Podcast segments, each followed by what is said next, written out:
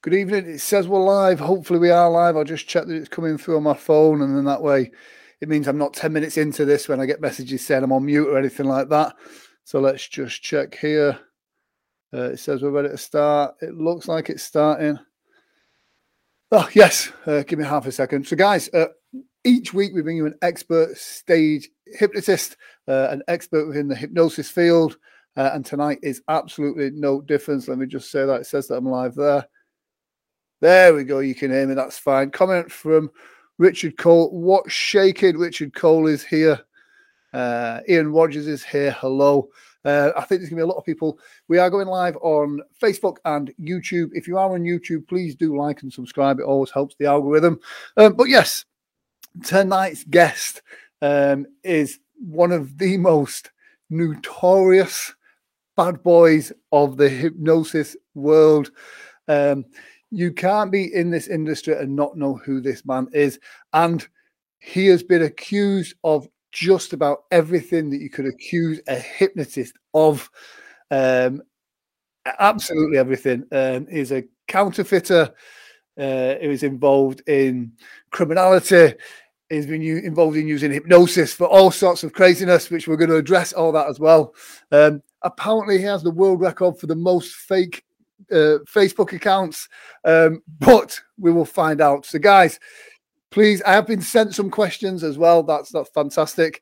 Uh, please do, if you have any questions, put them in the comment section. Please be respectful. Uh, but he has told me you can ask anything, and he is happy to answer them as well. Uh, set your stopwatches. Uh, I know last time I had this gentleman on, I had a time in the background to see how long it would be before he swore, uh, but I was just running around before we went live to find it. Um, I don't think it'll be long, um, but guys, please do. Oh, there we go. Someone's just put, how long will it be before he swears? Uh, that's definitely the northern side. Uh, so Jesse Lewis, uh, Jesse Lewis, nice to meet you, buddy. Uh, so guys, without further ado, please put your emoji, uh, applause emoji in the comment section wherever you're watching from. And please uh, do make him feel very welcome just after this quick clip.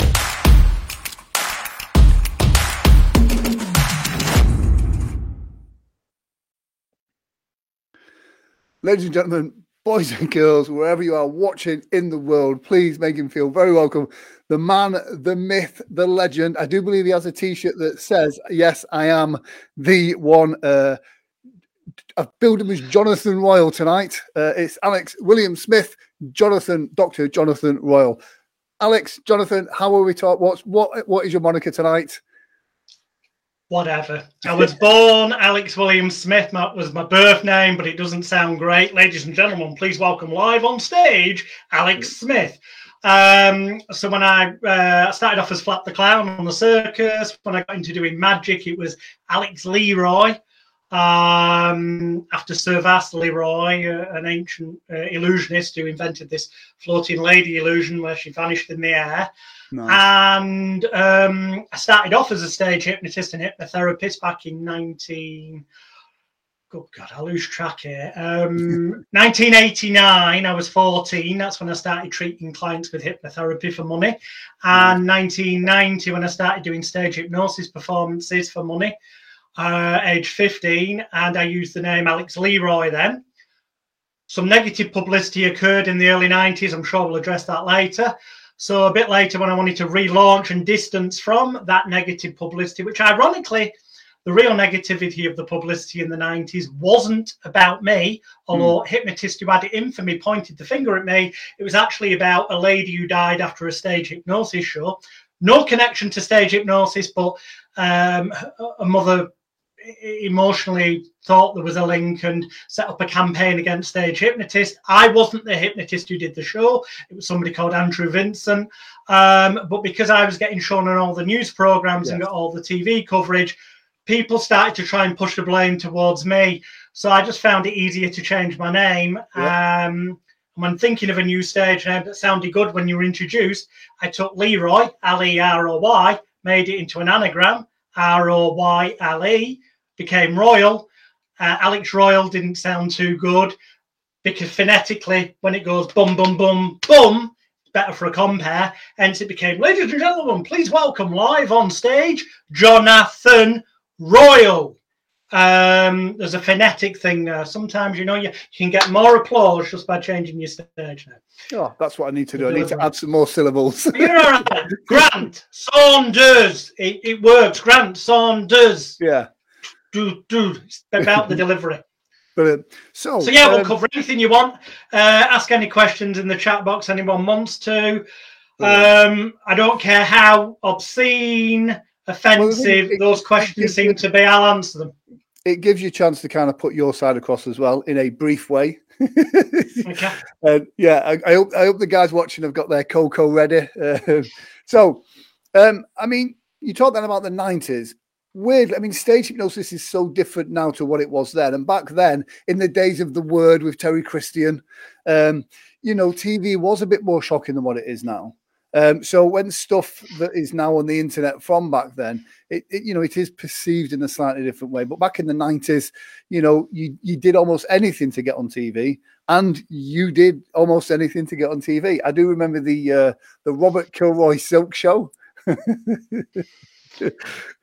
Yeah, they paid me. Um, well, it makes more sense if I put it into context. But in the, yeah, in the early nineties, by the early nineties, I'm talking about ninety-one, ninety-two, ninety-three, ninety-four, ninety-five, ninety-six, ninety-seven until about April ninety-eight, where it all came to a head with the News of the World. Um, yeah. No doubt we'll come back to later.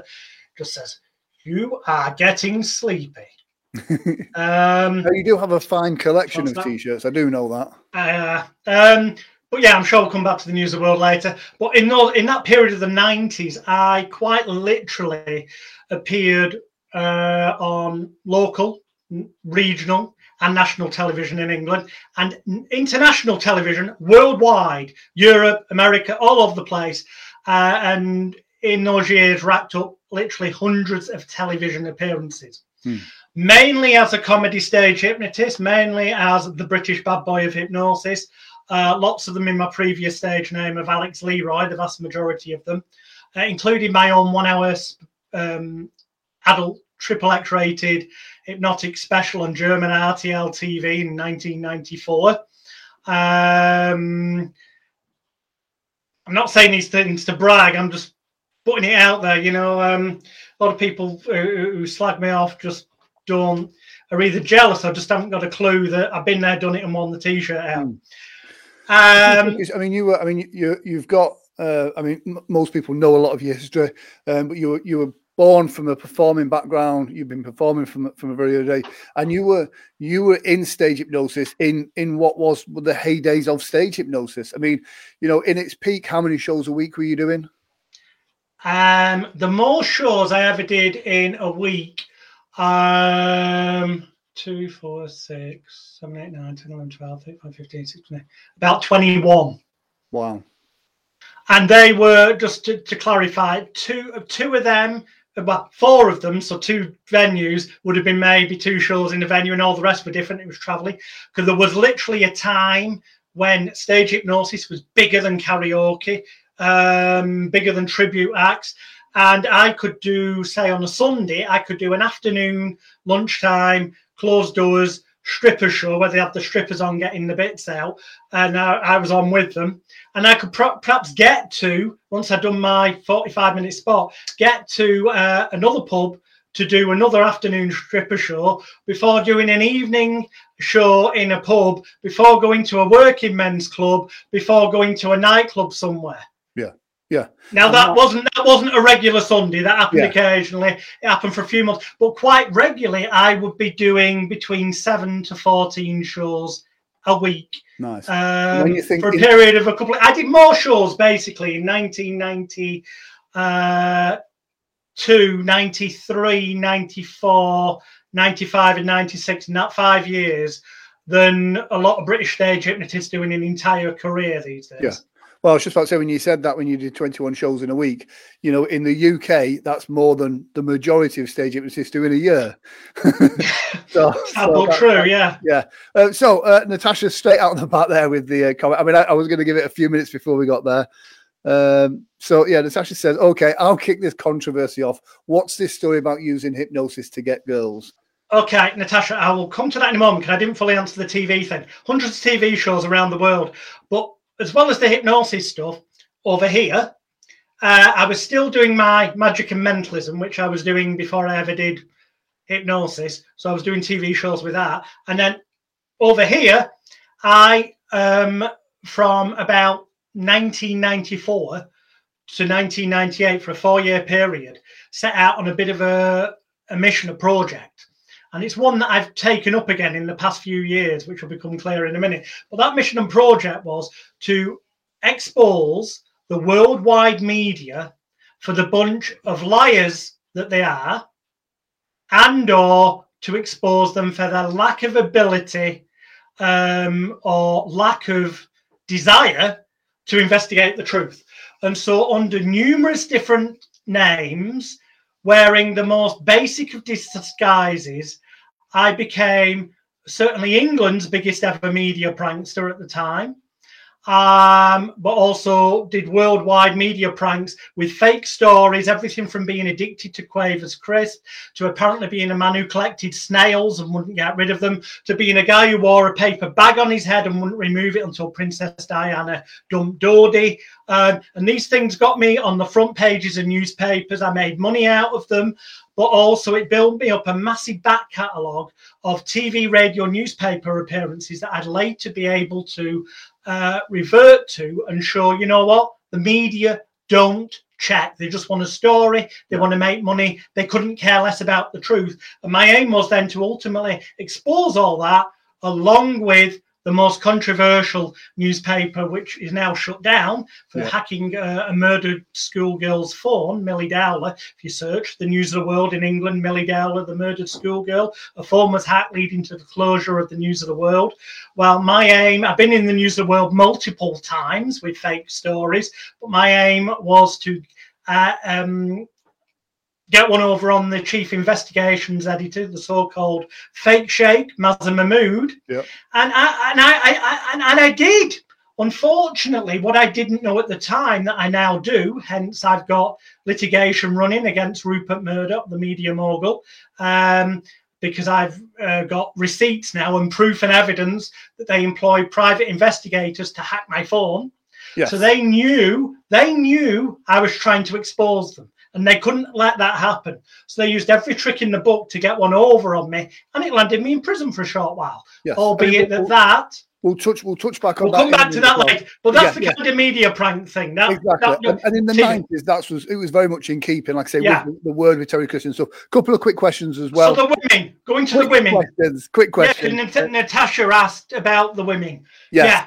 The first time that the son that I learned that Rupert Murdoch's media uh, totally had a disregard for the truth was in nineteen ninety-three, when they started coming to see shows of mine. Shortly after Sharon Taban died, a number of hours after a hypnosis show by Andrew Vincent at the Roebuck Book Public House in Preston. Um, anyway, they came to my shows and they interviewed me. And one of the routines I did was to say, sleep. In a few moments' time, when I awaken you, you believe I am Richard Gere, the man of your dreams, or your favourite film star. Richard Gere was always a good one at the time. But the more I click my fingers, the more you'll fall madly, passionately, deeply in love with me, the hypnotist, and you'll yeah. really want to get my attention. The more I ignore you, the more you fall positively in love with me. And I'd wake up the volunteer, ignore her. She'd end up putting her arms around me. I'd whisper in her ear, off microphone, run your head down my body, I'll say sleep in a minute. To the audience, it looked as though she just started moving her head down her body, and I'd say sleep when her head got to my belly button, navel area. And it gave the suggestion that if I hadn't stopped her, I didn't say anything verbally, but it visually gave the suggestion that if I'd not stopped her, she was about to give me oral sex of her yeah. own accord. But I didn't say anything to that effect. I hadn't verbally suggested it on mic. But that's the perception people got. Great laugh. Yes. So, again, that's that's one of the things that's been tarred with you. Uh, that you. But can I just say that the Sun newspaper wrote this up as I hypnotised women to get them into bed for sex. Yes. Yes. That never happened. And they quote uh, a woman called Kim as saying she had the best sex of her life. Well, yes, I did pay an actress called Kim to speak to the Sun and say that she had consenting, consensual sex with me, a f- sexual fantasy hypnosis on her request, consensually. And I had a recording of that to prove what she said. What they published was not what she said. Yeah. Total disregard for the truth. They published that she said she'd volunteered at a stage show, and the next thing she did, she woke up in the hypnotist's cra- um, drafty house, and she wondered why she was naked in bed. Never happened. That's not what she said. It never happened anyway, because she was an actress being paid... Yeah. To, to to say she'd had the best sex ever that she'd asked for and consented for, but the newspaper twisted it and lied, as Rupert Murdoch's papers uh, often do. Hence, yeah. I'm in litigation with them many years on. I mean, it's weird, and I think, I mean, obviously you can understand that, like, a lot of hypnotists these days as well, we, there is that preconception about the the power struggle between a male hypnotist and female volunteers, and I think I think some of that has come from those stories from the News of the World. Quick question, moving on a little bit as well, going actually talking about some show stuff as well. Okay. Uh, yeah. Um, uh, Jesse Lewis, uh, what started the boom in the nineties, and how do we make that happen again as an industry? That's a really it's great never, question. It's, right, okay, the bad news is, guys, it's never going to happen again yeah. to the level it did then, guaranteed. Right. Stage hypnosis has got, optimistically, maximum of twenty years worldwide. Yeah. I'd say probably ten to fifteen before you could earn more money playing tiddlywinks on the street. Yeah. Um, those that are clever, a very a, a handful of literally maybe a dozen people worldwide will always make an above average income from it. But stage hypnosis in general, for the majority, you may as well get a job stacking shells. You'll get paid more in ten or fifteen years' time. It's going downhill worldwide. Yeah. There's too many people doing it. Um, but that doesn't matter at the moment. But it's just that, generally speaking, hypnosis, the world, the world's a different place. With social media, with too many things to occupy people, people do not have the attention span they used yeah. to have. And they are now far worse hypnotic subjects than they used to be, yeah. and they're far less imaginative than they used to be, and they're not as funny improvisation wise as they used to be, because the brains are dulled. That's society yeah. in general. And within the next ten years, the way things are going, uh, it'll be dull as ditch water trying to watch yeah. a stage hypnosis show. I, I find that audiences, you know, people aren't used to going out to watch live shows as much as what they, you know, back in back in the olden days. Um, and so people, audiences need to learn how to respond as audiences. Uh, Ian Rogers says, uh, have either of you had a show that hasn't gone right and you've had to end it? And if so, how did you end it? Uh, I mean, yes. I'll answer that quickly first, but yes, absolutely. Um, and literally you go, well, thank you very much, ladies and gentlemen. Um, for me, I always go, do you know what? We'll give it another try in about ten, fifteen minutes time. Yeah. And if that doesn't work, thank you, good night. There's nothing you can do. Sometimes it happens. Anyone who says that's never happened to them uh, is either A, a complete liar, or B, uh, hasn't done enough shows, yeah. or C, and this is not a plug, although it is, if they've studied stuff that's in my Elite Hypnosis Bootcamp, and but to use the techniques that are taught in there, then they will never fail at a show. Yeah. Be- They will, but they won't. In the audience's eyes, they will not fail, because you will have a number of guaranteed to work routines that cannot fail, will work and look like hypnosis to the audience. And I'm not on about whispering in the volunteer's ear, play along. No, I'm on about things that when you do them, uh, the person involved, however big a skeptic they may be, ends up going, what the hell just happened? Yeah. And genuinely believes that something special happened, and their only conclusion, because of the way it's presented, is that they must have been hypnotized. Yeah. Now, it won't be a conventional, funny, ha-ha, sketchy comedy hypnosis show. It'll end up turning into a more Derren Brown, amazing demonstration of the power of the mind and how something that appears impossible becomes possible. Yeah. But once you know these techniques, you can never fail, because you can always do a show and get paid. And I think, for me, I think that's where a foundation in either comedy or presenting or knowing how to handle an audience goes in your favour. I think a lot of people, when they're first learning hypnosis, concentrate too much on language patterns, script, and routines are not about the audience stuff. Because if you if you don't get volunteers, if it's all going bad, if you can still hold the attention of the audience. I've saved a show with an arm lock. An arm lock. Mm-hmm. Like an arm lock. That was the peak of that particular show. Um, it was a disaster, but people were still entertained. In your mind, but not oh, to exactly, the audience. Exactly, exactly. So, yeah, uh, C J Jackson has a great question. What five core things do you think are the most important for a beginner hypnotist to focus on uh, so they don't lose drive? Five. Uh, okay, five. Number one, uh, I think that um, Grant kind of touched on it there. I was fortunate. I came from a show business background. But I would say that perhaps doing, I don't mean... full-time dance, but maybe, you know, have a few uh, dance and movement lessons. Yeah. Okay, the way you, the difference between pointing at a volunteer on stage and going, you over there, or, and I'm doing it very slowly here, but the difference between going jerky or going, and if you could just move over there, but in yeah. a more flowing, and if you could just yeah. go over there. It's a non-verbal thing, but little things like that visually make you look more professional to the audience, and it's picked up on a non-verbal level by the volunteers. Yeah. So movement, how you walk, don't plod up around the stage, learn the pointing of the toes. It's, movement is one. Uh, I'd say number two, if you can, just do a couple of acting classes, because yeah. David Devant, the late magician, said that a magician is merely an actor playing the part of what an audience perceives a magician to be. Yes. I said at my No Such Thing as Hypnosis seminar in ninety, in the early nineties that I believe that a hypnotist is merely an actor playing the part of what the audience perceives a hypnotist to be. Yeah. So acting, so you, you it also helps then give you part three, which is the confidence, yeah. the charisma, the conviction, um for when things go wrong, so you can be shitting yourself inside but projecting that charm and, and stuff out there, and also as yeah. Grant said before, um to carry on even if you didn't have volunteers.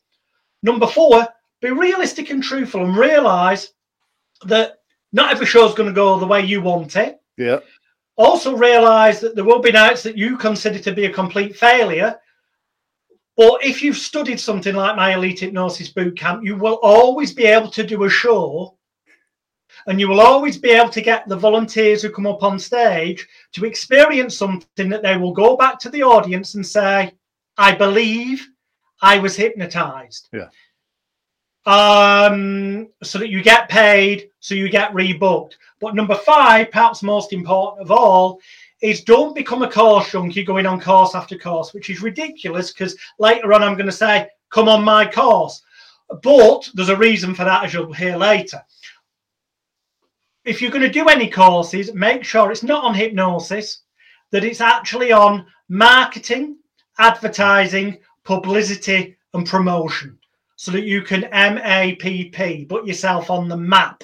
Because if you do that right, then ninety-nine point nine percent recurring of the job is done before the people even enter yeah. the venue or step foot on stage. The induction's already done, and then yeah. a trained chimpanzee, so you can do it. No offence, but if you do your marketing, advertising, publicity and promotion right, and you walk on stage with confidence, say the right things in the right manner, and look like you know what you're doing, a trained chimpanzee can be a stage hypnotist. That doesn't mean you'll be a good entertainer, or yeah. they're two separate things.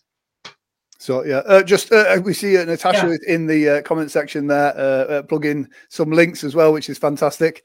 Um, on that subject, you are notoriously uh, well known for being, um, I'll, I'll use the word spam marketing. You know, you are known within the community. You can use that word, or under the CAN Spam Act, which is the laws that regulate spam around the world, uh, the item has to be non-relevant to where it's yeah. posted yeah. to legally be spam. And given that hypnosis product posted in hypnosis groups are relevant, legally it cannot be defined as spam in yes. law. Yes, I'm, I'm, not talk, yeah, I'm, I'm not talking the legal term. Just it, it's the, it's the word that gets bandied around. Now, my thoughts on this is And I know this. I've bought I've bought products from you, and I know lots of hypnotists have bought products from you. And I know well, I know it's before you've got Transparency Template in the background. There you go. There. You see, there you go. It's right. It's right here.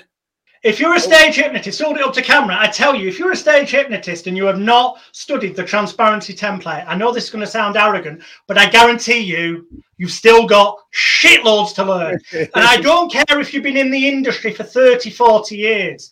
I guarantee you've still got shitloads to learn if you've not studied the Transparency. Now, the only way to get Transparency Template now is as a download, because the physical D V Ds are sold out, and the download doesn't come with all the, like, example risk assessments and all the documents that are worth the weight in gold. To get them, you have to join the Elite Hypnosis Bootcamp.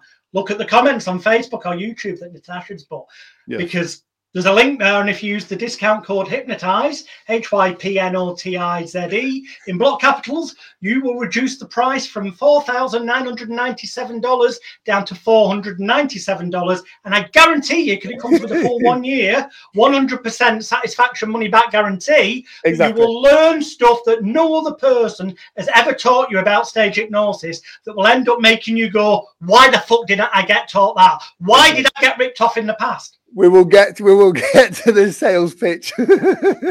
so um, no pitch, it's a fact. If you've not studied Transparency Template, you've still got shitloads to learn. I know it yeah. sounds arrogant, but I'm guaranteeing you.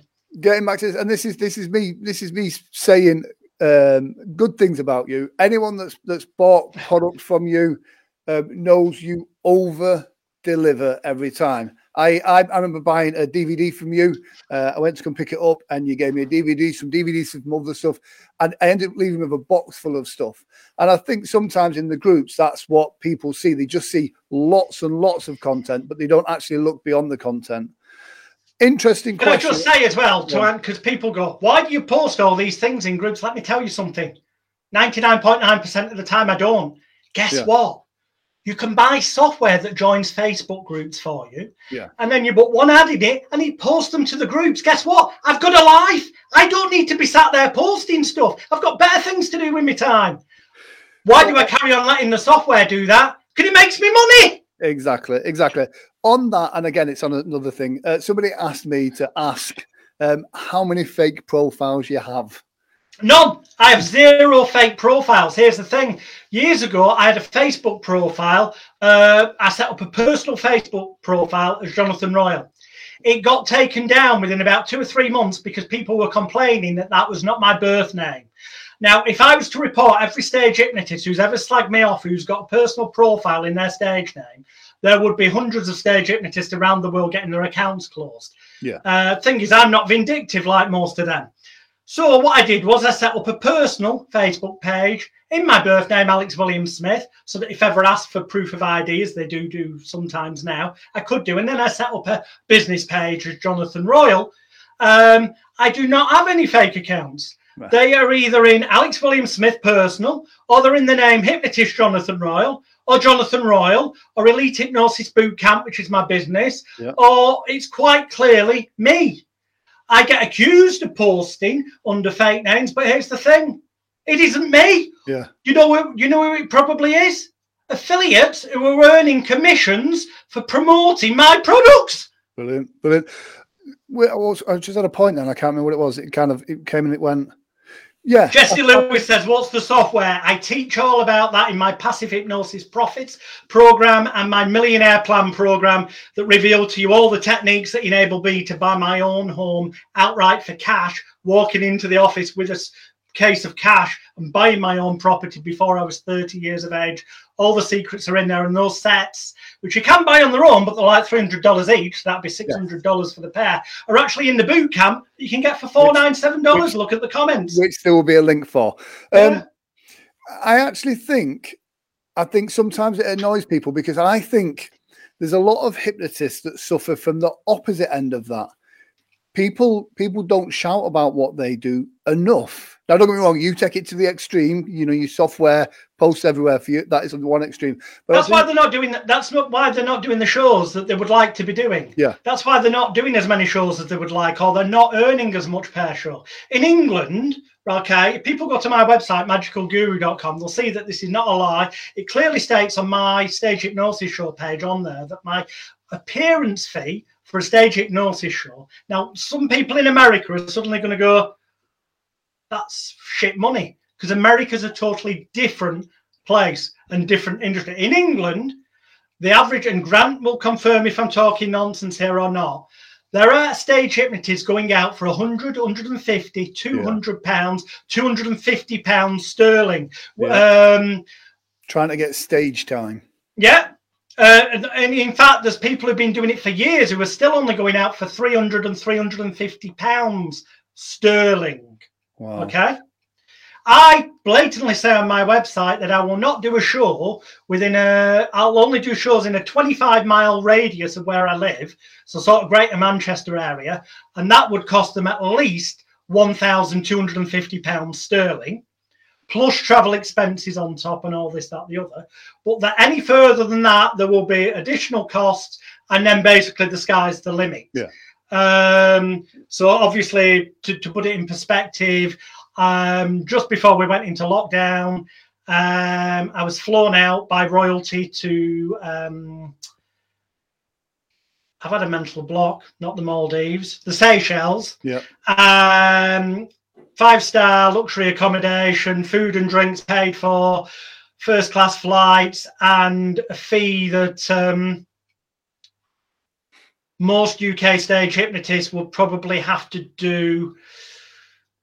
Even well, the ones that are getting say three and a half hundred quid a show would have to do sort of best part of twenty shows, yeah, to earn what I earn in one gig. It's about positioning yourself, and that's yeah. not because I'm anything mega special. And you know what? It isn't actually because I've done hundreds of T V shows around the world, which I have. It's not because I had a one-hour special on German R T L in the early nineties. It's not because I've made my own six-part European surreal comedy magic street hypnosis series in Amsterdam um, nearly twenty-one years ago, which you can now watch for free on my website. It's not because of those things. Um... At all. It's because of the marketing, advertising, publicity and promotion um, that runs on autopilot in the background that um, markets me not as a hypnotist. When people book me, they don't book a comedy hypnotist yeah. because there's so many other people that could book doing probably just as good a show a lot cheaper. When they book me, they're booking Jonathan Royle. Yes. They're booking the, the British bad boy of hypnosis. Speaking of bad boy of hypnosis, I don't want to put you on the spot here. There's a comment coming yeah. from Darren Fraser. Uh, it says, what was the controversy where you had a video or screenshots of another hypnotist admitting that he had hired someone to plant, uh, they'd hired someone to plant bad information on a fellow hypnotist? Uh, is that info still around? I um, vaguely recall... Oh, they put here, what was the controversy where you had a video or screenshots of Richard Barker admitting he died? Some Sorry, it's in the chat box, so I'm going to read it out. I didn't say it. Uh, if Richard's watching, hi. Um, hope, hope your touring U K went well, and I'm so glad your licence came through. I did I did tell the council to give it you, um, which, you know, is bizarre. Just to put that in perspective, I told the council to give Richard his licence, so... Um, because some people seem to think we don't get on. We do. Uh, Richard booked me as the first ever headline speaker uh, on the first ever hypnotist entertainment cruise that he mm. did in Florida back in two thousand thirteen, uh, I think it was, yeah. um, where I was teaching hypnosis and mentalism. And uh, now it's nice to see that Richard's also doing a mentalism act as, uh, uh, as well as, as hypnosis. Um What was it? Well, I'll tell you what it was uh, in a nutshell, because um, some people remember. It will probably be on Web Archive. But, yeah, um, at the time, Richard did say one or two things in private messages to Justin Trans that um, were basically um, cruel and defamatory, some would argue, um, about me. And I did put a blog up with those posts on at the time. I reconsidered that a number of months later, so I deleted the blog from my blog. However, as such is the internet, it probably does exist on Web Archive. Um, the simple fact is that I contacted, I, I, I had a rethink, I deleted it, I contacted Richard and said, look, fact is, it's in the screenshots, that was said, but you know what? It was just in trance, and, um, you know, it, it, it is a liar and a manipulator, and so, well, so think, sod it. I think... Let's call it water under the bridge. And exactly. So I deleted it and made up with Richard, and uh, basically forgave him for the um, comments that he'd made about me that were incorrect and untrue. And I think I think sometimes what, what people say in private messages... Um, is is one thing versus out in public. So it's and it's it's it's weird because there's a lot of, especially kind of pre-COVID, you know. And, well, and- I live by I live by this rule, and I think everybody should. And especially my experience with the media over the years, because I used to be an undercover journalist as well at one time. Um, don't say anything to anyone, whether it's on the phone, in person, via email, on social media, anywhere, that you wouldn't be prepared to say to the person's face. Yes. Now, further than that, you might be prepared to say it to the face, but consider, is it legal for me to do so? Would mm. that be classed as defamation? Yeah. I think that's a rule to live by. Yes. Uh, question here from Colin Chapman. Uh, when you go... Uh, sorry, my thing's in the way there. Uh, when you go out there saying there's no such thing as hypnosis, or that hypnosis is bullshit, do you think that helps hypnotists or hurts the hypnosis profession? To be honest, I couldn't give a shit. Uh, that sounds, but I couldn't. You know why? Yeah. It doesn't hurt me. Yeah. I make money. It doesn't hurt my students. Anyone who studies what's in my Elite Hypnosis Bootcamp will not care less about other hypnotists. You know why? You shouldn't. There's too much. The only person you should bother about is yourself. Yeah. It's your own business. Be you. Be yeah. Grant Saunders. Be Colin Chapman. Who gives a flying fuck what other hypnotists are doing? They're not putting food on your table. They're not paying your mortgage. If you can sell your show and make more money than other people, and it's legal and lawful, do it. But actually, here's the less flippant answer.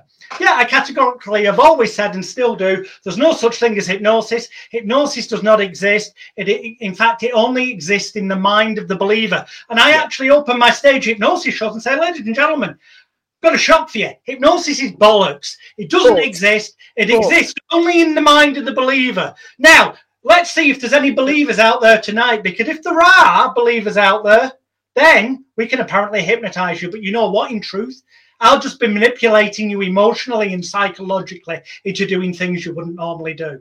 I tell them the truth, of because course. That's all hypnosis is, emotional and psychological manipulation with an important seeming ritualistic process. Yes, but deep down, mm-hmm. deep down, do you believe in hypnosis? Only in the context that...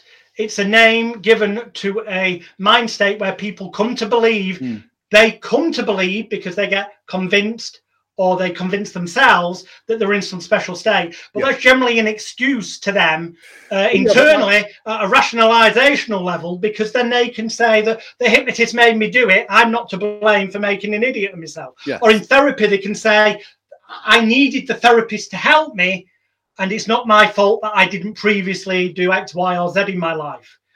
It becomes an internal rationalization at a deep unconscious, subconscious level that they're perhaps not even consciously aware of. So if they were connected to a lie detector, they would genuinely pass as believing they were hypnotized. But in truth, no, it's, it's a psychological, emotional, manipulative ploy. It's propaganda techniques uh, yeah. used. You know, the governments are using the same techniques on a much higher level. Um, you know, I made a documentary about it, Extreme Danger, Extreme Hypnosis. Yes. Go on magical guru dot com, click on Extreme Danger, Extreme Hypnosis. You can watch my documentary where I, I categorically say, yes, using so-called hypnotic techniques, despite the fact it only exists in the mind of the believer, if you manipulate somebody emotionally and psychologically, then you can get someone to murder somebody else. Yes, you can.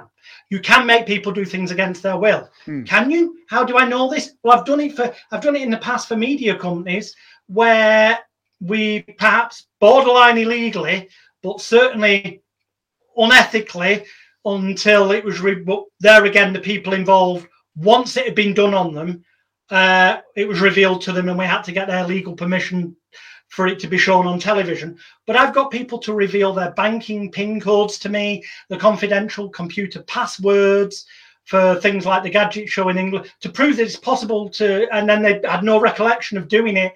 Um, so it, it, it comes down to what you define. If you mean, is it, does hypnosis exist the way Ormond McGill explains it in the New Encyclopedia? Does it bollocks? And you know what? When I met Ormond McGill, he admitted as much at a Supreme Magic convention in the eighties. Gil Boyne had a telephone conversation with me when he was living in London and openly admitted hypnosis is bollocks. Um, I've had conversations with the biggest names in stage hypnosis, mainly because I've either promoted them in the past, or I've worked with them, or I've helped get people into their seminars, or I've been their legal advisors when they've come to this country, or I've been the backroom boy for their television specials. Mm-hmm. Um, and they all admit, the ones that, you know, that it's bollocks. Yes. It's bollocks. It's emotional and psychological manipulation. That's well, all it is. Andre, Andre's got a good point, and I think I think that's where people misunderstand what you're saying when you say that. Andre says he disagrees. Uh, good. That's you like can saying, disagree. You're wrong, but you can disagree. uh, but he says that's like saying dream it only happens to people that believe in dreams. But the no, dream... it isn't. Yeah. No, it isn't.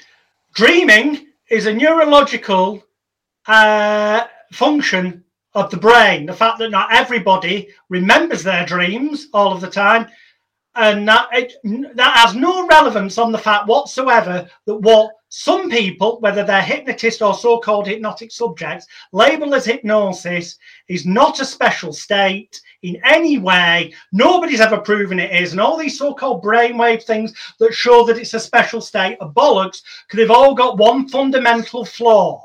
All hypnosis is suggestion. Purely suggestion. And any time that you connect somebody to something to test them, that itself is a non-verbal suggestion, and therefore suggestion is in play, thus rendering the testing effectively moot. Um, there, you know, if, you, any, if any of you watching think I'm wrong, contact Kreskin, the amazing Kreskin. He's still alive. I think he's still offering one hundred thousand um United States dollars to anyone who can prove hypnosis exists and is a special state. I guarantee you'll never get the money because you can't prove it, because I'm right and anyone who thinks different is wrong. Right. Uh, getting back to the show, Ian Rogers uh, says he's got in April, he's got a wedding show to do. Can either of you recommend some skits I could pinch? Uh, to be fair, for, for wedding shows, I've done a couple of those over my times. Um, Any standard routines work well within a wedding setting. The good thing is, is you can put the you can put the suggestion out there that there is this couple's big day, and you don't want you guys to spoil this by doing a shit show. Uh, so make sure you all behave yourselves and do a good show. And it makes it it makes it a lot easier to put that peer pressure on them to conform uh, and do a good show. Um. Unless somebody was paying me a hugely obscene amount of money, I frankly just wouldn't do a show at a wedding personally. But that's oh. personal choice. Don't enjoy it, them in the slightest. I love them. I, I can be in the car on the way home at nine o'clock. Well, yeah, that's a good, good sign. Don't get me wrong. If somebody actually, actually, there's one or two clients who, if they contacted me and said they wanted me at their wedding, I'd know immediately, because they know the nature of the shows I prefer to perform. Yeah. That um, I actually actually would accept those, because I could do pretty much my normal show. But yeah. Generally speaking, weddings are not a place for Jonathan Royle to perform. No. Not that there's anything illegal about what I do, no. uh, because there isn't. Everything I do falls within all laws and can be fully licensed. Um, no, I won't agree to disagree, Andre. You know why? Because I'm right and you're wrong. And the scientific weight of evidence worldwide confirms that. If you want to prove me wrong, don't agree to disagree. Have the courage to stand by what you're saying. Otherwise, you're full of shit. Have the courage to go and prove hypnosis is a special state to uh, the amazing Kreskin and claim his one hundred thousand dollars. Go to the James Randi Educational Foundation. Go to the Magic Circle and all the other places that are offering money. Uh, I don't think the Magic Circle are anymore. And um, but Kreskin is definitely still alive. Yes. And uh, you, you won't get the money. You know why? Because you can't prove it. Right. Whereas okay. I can. Uh, so, pulling it back a little bit. Stage uh, hypnotists you like currently, the ones that are members of my Elite Hypnosis Bootcamp. So, obviously, Grant is um, uh, one of those. Uh, basically, people I've either taught, influenced, or advised in their careers uh, tend to come quite high up that list um, for obvious reasons of preference and the fact that they tend to operate in a fully lawful, legal, ethical, and above all else, safe manner. The vast majority of stage hypnotists out there, including some that are working pros, and I mean this worldwide, are frankly fucking dangerous in some of what they do. And if they've not studied the Transparency Template, um, there is nowhere, there's nobody out there teaching you safety properly, except for the Transparency Template. Yeah. This safe on stage thing that Justin James set up in America, it's just a farce to go to enough of a level of safety training that the insurance company will give insurance. Yeah. It doesn't it, even scrape one percent of the safety information that's taught in the Transparency Template. Yeah. I mean, it's, I mean, that's the thing though. I mean, stage hypnotists being conscious of the health and safety elements of a show, I, I think is a good thing, moving in that direction. And, and it's not so much the psychological damage that they could cause. It is about the trailing cables. It is about the, the accidents that can happen on stage. That is the issue. So it is largely, but actually, you know what? A lot of it is, there's more about psychological damage than most stage hypnotists realise. And that's mm. because they think it, a lot of them think hypnosis is, exists and they believe what they read in their textbooks. Most of those textbooks were written by people who've come to believe the bollocks they were taught by the person who taught them. And this tends to trace back to people like Gil Boyne, uh, Ormond McGill and such, who were seen as the deans. Uh, but you know what? In private, they all admitted to me it's bollocks and bunkum. Yes. You go on my hypnosis week dot com, uh, YouTube, well, it's Celebrity Hypnotist YouTube channel. Click on the playlists and click on Hypnosis Week. Find my interview with Tom Silver, and we discuss Gil Boyne and uh, Ormond McGill, and I bring up the fact that Ormond in private would admit it was all bollocks, and Tom gives his opinion as well, and um, it may not be what you were. Uh, Expect it to be. Yes. Um, I mean, stage hypnosis fundamentally is entertainment. Well, uh, sadly, most stage hypnotists I've seen that uh, could probably get them done under the Trades Description Act for claiming that. But yeah, it's meant to be. Meant yeah. to be. So, yeah. Try and bring it back a bit. At least we're getting to see your softer side tonight. Uh, softer side. I've got a free gift for you. Oh. Sound system stuff. Remind me about sound systems later. Sound but system go on. Stuff. Yeah. Um, going back to the show side of stuff as well. Um, again, in the heyday in, in the nineties, shows were very different to what they are now. What's your favourite routine? Because um, I, mean, I saw the stuff on the the Word with Peter Powers, uh, which I, mm-hmm. I thought that was a great great skit. What's the, what's your favourite? It doesn't have to be shocking. It doesn't have to be controversial. What's your favourite you, routine you've performed and why? Um, to be honest, that's um,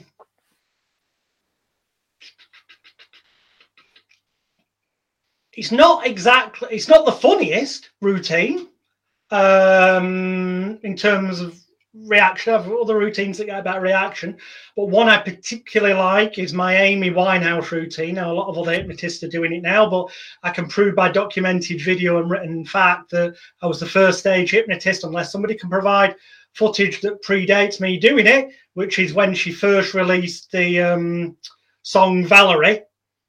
Um, and she was linked, mentioned in the British media as apparently having a big cocaine habit. I'd get a bag of flour, put it on somebody's lap, have a bit of Valerie playing, saying, a few moments' time when you hear this piece of music, and it'd be a bit of Valerie.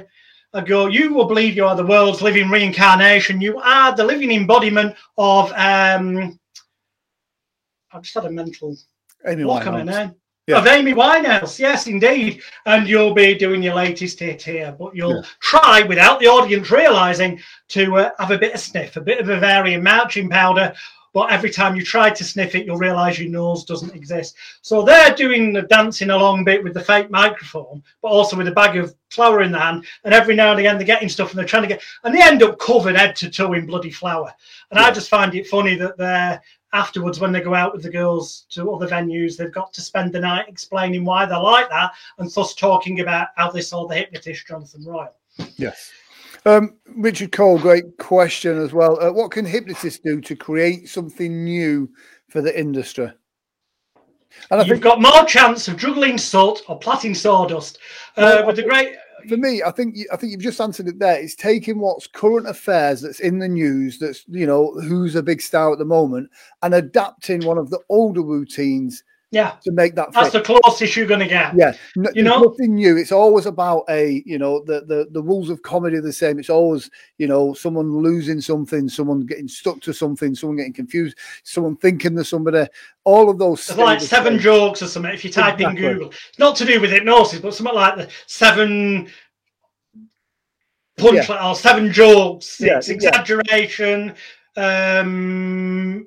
Confusion, imitation, yeah. whatever. Search it on Google. The answer's yeah. there. But, but ma- yeah, make it yeah. relevant to today. And that is all like, you can like, do. And then you've done the you've done the lose a body part routine, which is as old as the hills, but then made it current by making it about Amy Winehouse, who was in the news for that. To use the word new law, um, in that context of the word new, just to be pedantic about answering it, I would say you've got more chance of juggling salt or plaiting sawdust, because anything new to be done that would actually be entertaining. I've seen so many attempts at making stage hypnosis new. Let's get people from the audience and have some real actors on stage and they interact together. And there's an improvised play. What a pile of shite that was. I, um, I went to uh, an exhibition a few years ago and there was a big stand from a, from a group called Hypno Twist. Uh, and yeah. I've gone over, I've asked them the price and they've told me, and it was, I think it was something ridiculous, like two and a half thousand pounds.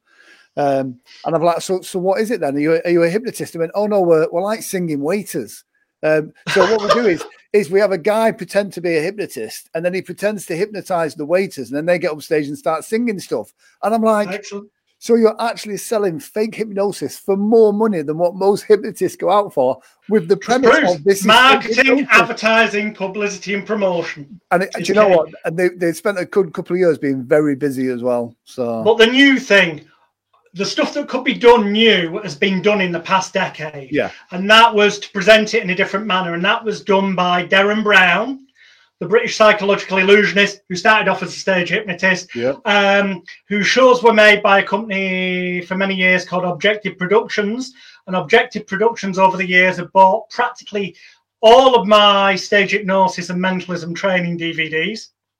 And I can categorically state have used ideas of mine in television shows that they have made. And I can say that categorically because it's true. I can't get sued. I can prove it. And Andy Nyman, who is one of uh, Derren Brown's advisors, confirmed such in front of witnesses at Blackpool Magic Convention uh, in two thousand nine. Uh, when I say I'm the backroom boy to a lot of big names out there, I can't mention a lot of them because of secrecy agreements. But... Um, I have advised um, finalists in, uh, well, one particular finalist in Britain's Got Talent um, in the past. Um, but I can mention him because he's given me a testimonial. James Samuel, who was in a group called four M G, a magic group. Um, I taught him hypnosis and he uses that within his routines, suggestion-wise. Um, The new, the stuff that could be done new, it's yeah. been done. There's nowhere to go with it that's entertaining. No. So your best thing to do is market yourself and make people think you're doing something new. Because then when they pay a big fee for you, believe me, they'll make themselves believe they've seen something new because they don't want the cognitive dissonance of thinking, why did I pay that much for something that isn't new? So uh, a couple of things. Uh, C J Jackson's put up a great question about uh, what is what is the go-to ninety percent instant induction you rely on and gives the best results? Uh, Seesaw. Reaction. There you go. The, sees- the Seesaw Rapid Induction, devised by Robert J. Temple, who is one of my students. Again, you will see um, he's touring England, filling theatres. Uh, I wrote his first ever proper like theatre type show for him that was done at a place called the Birdcage, where there's footage of him doing this Seesaw induction. It looks to hypnotists watching it uh, as though it's just the light and heavy hands, and then mm. the hands are moved around, and then the person's out of it. And it looks as though it's just a combination of kind of the light and heavy hands test with the handshake induction, with with the cat. They'll, they'll come out with loads of different things. But trust me, there's a damn sight more to it than that. Yes. And it's taught on the Transparency Template and in the Elite Hypnosis Bootcamp. And I found that that works one hundred percent of the time with one hundred percent of the volunteers who genuinely want to be hypnotized. Yes. The complete and utter twats who get up just so that they can go back and go, we tried it on me. Well, nothing will work on them. But the ones that genuinely want to be hypnotised, I found that the Seesaw induction has a one hundred percent success rate on them. Uh, and it can be as slow and as visual as you want, or it can be as fast. We've on the training videos, uh, Rob and myself, I think Rob, from approaching somebody completely cold, no pre-show, secret filming, going up and going, hi, my name's Robert Temple, I'm a hypnotist, would you like to be hypnotised? And the person giving their permission and consent to them being out of it in under what most hypnotists would call deep somnambulism, that's what it looks like, um, was forty, forty-three seconds flat, including wow. the legal U K uh, pre-talk. Yes. Um, looking back uh, at your career, Uh, and it served you well to be seen as quite controversial, uh, and you've done things that have been controversial. Uh, but that's I've done some things I regret as well. Well, you know, that, I don't mind admitting that. That's my point. Now, would you recommend a newer stage hypnotist that's just getting out there now? Would you recommend them to do the same things, or would you tell them to kind of hold it back a little bit? You could model the idea Uh, and strategies as I teach in the Elite Hypnosis Bootcamp, but you could never do the same for a couple no. of reasons. A, I've already done it. Mm-hmm. Uh, and B, you wouldn't want to in the day and age we live in do it. It was bad enough in the nineties, in the early nineties, that I walked, appeared, appeared is the clear key word, appeared to wake a woman up on a shore and think she'd just been raped. And the, the carrot between my legs was a male body part, and that she snapped it and stuff, and this caused controversy, went on this T V show and then made newspaper headlines and whatnot.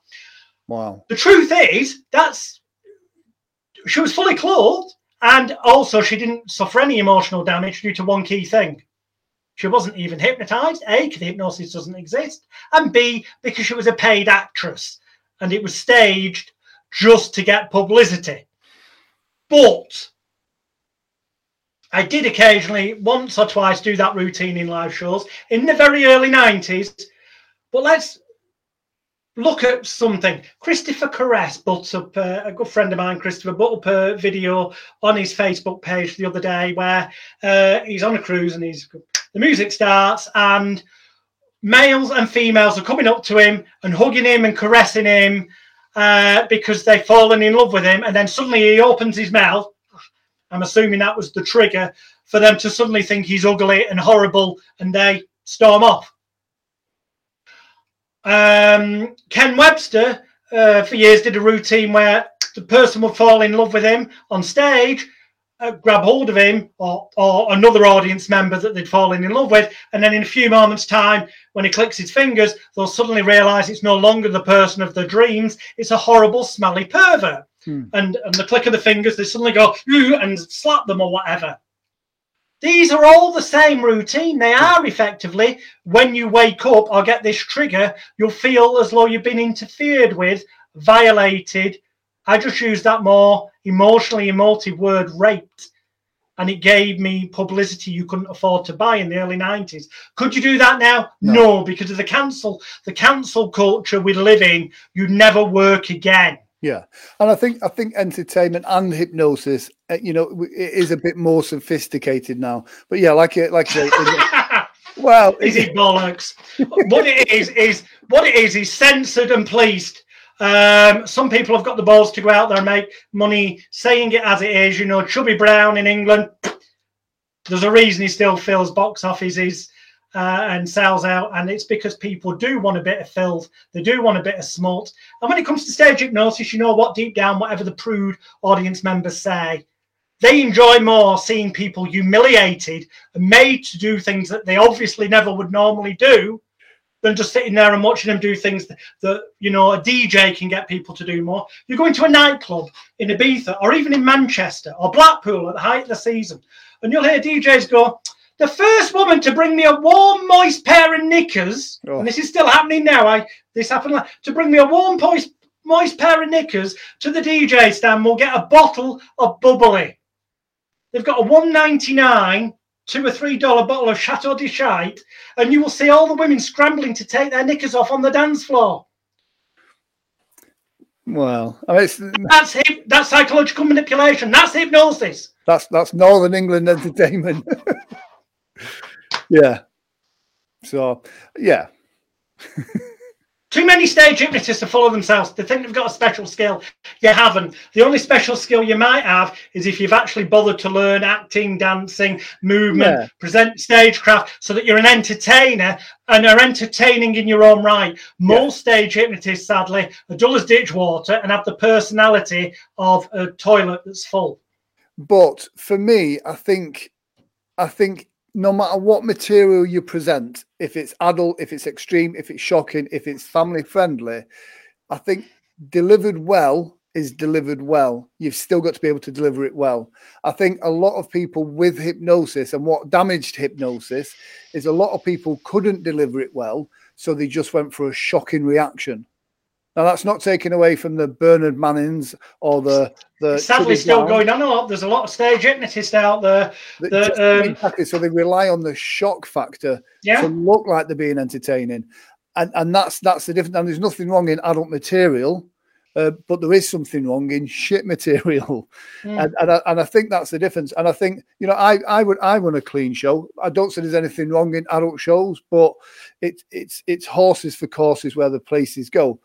In the U K, stage hypnosis does have a reputation for being that shocking stuff, and not not so much for the shocking material of the nineties, just because these guys that are shocking in how they deliver it. So it's mm. it's trying to bring that balance of bringing it forward as much as we can, if you know what I mean. You know, the but, truth yeah. is, if you remove the swearing, verbal exactly. swearing, from my show, my so-called adult show as it is now, it's very different than the nineties. My so-called adult show now, if you take out the swearing and the one-liner adult jokes, yep. verbal jokes that I make, because yep. sometimes I'll do I'll do an hour and a half straight through, no interval, for a corporate, certain corporate events after dinner. Um, book me for an adult show, believe it or not, because they know what they're getting. And yeah. at the first forty minutes of that, before I even get any volunteers on stage, not a pre-talk, it's stand-up comedy. It's jokes. It's yes. one. Li- it's comedy. Because I, I, I'm an entertainer. I don't yeah. need hypnosis. I could stand on the stage for the hour and a half, never hypnotise anyone, and nobody will complain because they've been entertained. Um, that's what you should aspire to. Yeah. Um, and I think that comes from from repetition. The same with anything. You do the reps, you get that in. Uh, very quickly, because we are we are we're over time a little bit, but but a couple of things. Uh, one. Uh, you've just been down to London for, is it the Court of Appeals? Uh, how yeah. Did, yeah. How did that go? What was, you know? Well, in nineteen ninety-eight, News of the World published a story. There yeah. was something that I set, learn more about it at circus of the mind dot net. Yeah. That's circus, C I R C U S O F T H E M I N D, circus of the mind dot net. We'll give you the background, so I don't yeah. have to explain it all. But it backfired a bit, and I got a prison sentence. Uh, it's, I've been appealing it. I've been to the Criminal Co- uh, Criminal Cases Review Commission. That didn't work. Uh, I then realised that I could go back to the Court of Appeal. I was at the Royal Courts of Justice in London. But because it's so many years on, I have to apply for permission for them to let me put my new evidence to the court, because I've now got evidence that my phone was hacked. I've got evidence that other illegal things were done. I've got evidence that I was drugged. They put date rape drugs in my drinks. I've got statements from former employees of Mazher Mahmood, the fake sheikh, that worked with him, that they witnessed this happening on stings. And um, but I have to get permission from the court. And I went and applied for that. And they said, because all this happened in nineteen ninety-eight, they wouldn't give me permission. So what I've got to do now is go to the Criminal Cases Review Commission with my new evidence, which I've got. It's a formality. It'll probably take twelve to eighteen months. And then they will turn around and tell the Court of Appeal that they have to look at my new evidence. The nature of the evidence I've got, which if you look at circus of the mind dot net, you'll see that all the lies and vindictive bullshit posted about me on the internet is exactly that. Um, the truth is that anything regarding that ridiculous News of the World story is that I set out to expose the illegal and dishonest techniques of the News of the World that have since come to light, and the newspapers shut down, and they paid out millions and millions, tens of millions of pounds to people whose phones they hacked or lied about. And I'm currently got litigation against Murdoch in the civil nature as well for um, illegal information gathering. Um, so, yeah, look at circus of the mind dot net about that. Yeah. I see that Natasha's put a link below. I'm She's giving everyone a free a free ebook. The link will work for free, but only until the end of February twenty twenty-two. I've set it to allow you to download um, an ebook and video package on affordable remote control sound systems for entertainers. Really portable ones that fit in your inside pocket that you can f- fly to other countries. Uh, so if your luggage gets lost and the venue doesn't have the right thing, you've got it, up to bigger media systems. It, anyway, it's free. Go and get that free gift. Brilliant. Just moving back, uh, I just have to say this because it was just a funny, funny thought that popped into my head. I uh-huh. think my average, my average Facebook post is uh, is maybe a couple of hundred characters. Uh, I know your average Facebook post is maybe six or seven, maybe eighteen pages in length. I can just imagine the poor look on that courts clerk face because I can imagine your legal documents are absolutely unbelievable. New evidence collected in the past twelve months, as you'll see on circus of the mind dot net, came to, there was about twenty witness statements, including uh, celebrities who's had their phones hacked and other illegal things done on them, who kindly gave me witness statements about how what had happened to them is the same as what had happened to me, um, together with evidence uh, and stuff such as receipts proving that private investigators were paid to do illegal things on me. And other people were paid to lie and edit things to make me look bad that weren't really said or done. Um, and in total, it was over two and a half thousand A four pages. The, the legal bundle was over two and a half thousand A four pages. Wow. Wow. So, yeah.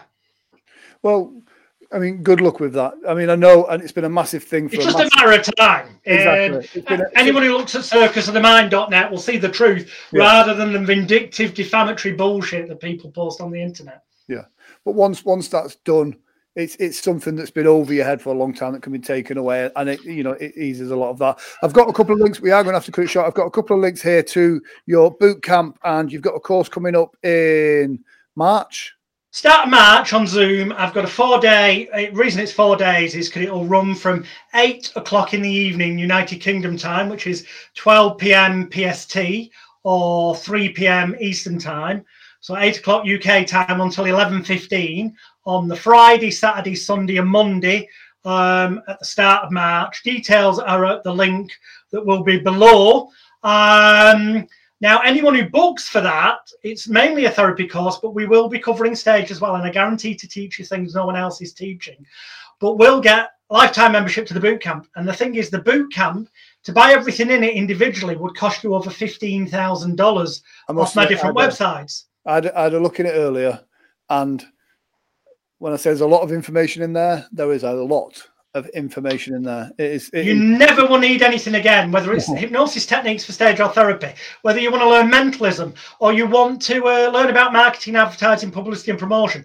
Look at the link. You get everything in the Elite Hypnosis Bootcamp. Everything that's mentioned at ultimate hypnosis course dot com. Look at ultimate hypnosis course dot com, but then go order from there, come back here and use the link that Grant's posted, because when you use that link, you will get lifetime membership to the Elite Hypnosis Bootcamp, not for five thousand dollars, but for free, because you'll get it as a free gift when you book on my March event. And if you can't attend the Zoom sessions, don't worry. It'll be recorded and you'll be sent replays of them. Um, and this will cost you only three hundred ninety-seven pounds United Kingdom sterling. You'll earn that back with one therapy client. And if you've never done therapy, don't worry. You'll learn everything you need in the bootcamp.